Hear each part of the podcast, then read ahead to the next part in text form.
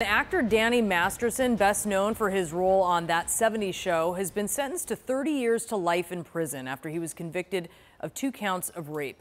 Brianna, what we know is that he was found guilty on two out of three counts and that the judge has ruled that he should serve two consecutive 15-year sentences, so therefore the 30 years to life in this case. Uh, what we also know is that Masterson had pled not guilty uh, to these events, these accounts of rape that happened between 2001 and 2003 in separate incidents. Uh, but what we also know is that the assistant district attorney for uh, Los Angeles spoke after the uh, ruling was made and after his sentencing was done. Uh, Reinhold Mueller saying that they do believe that this is the appropriate sentence. Those are the words that he used there, and said that the judge pointed to, quote, the manner in which the offenses were committed.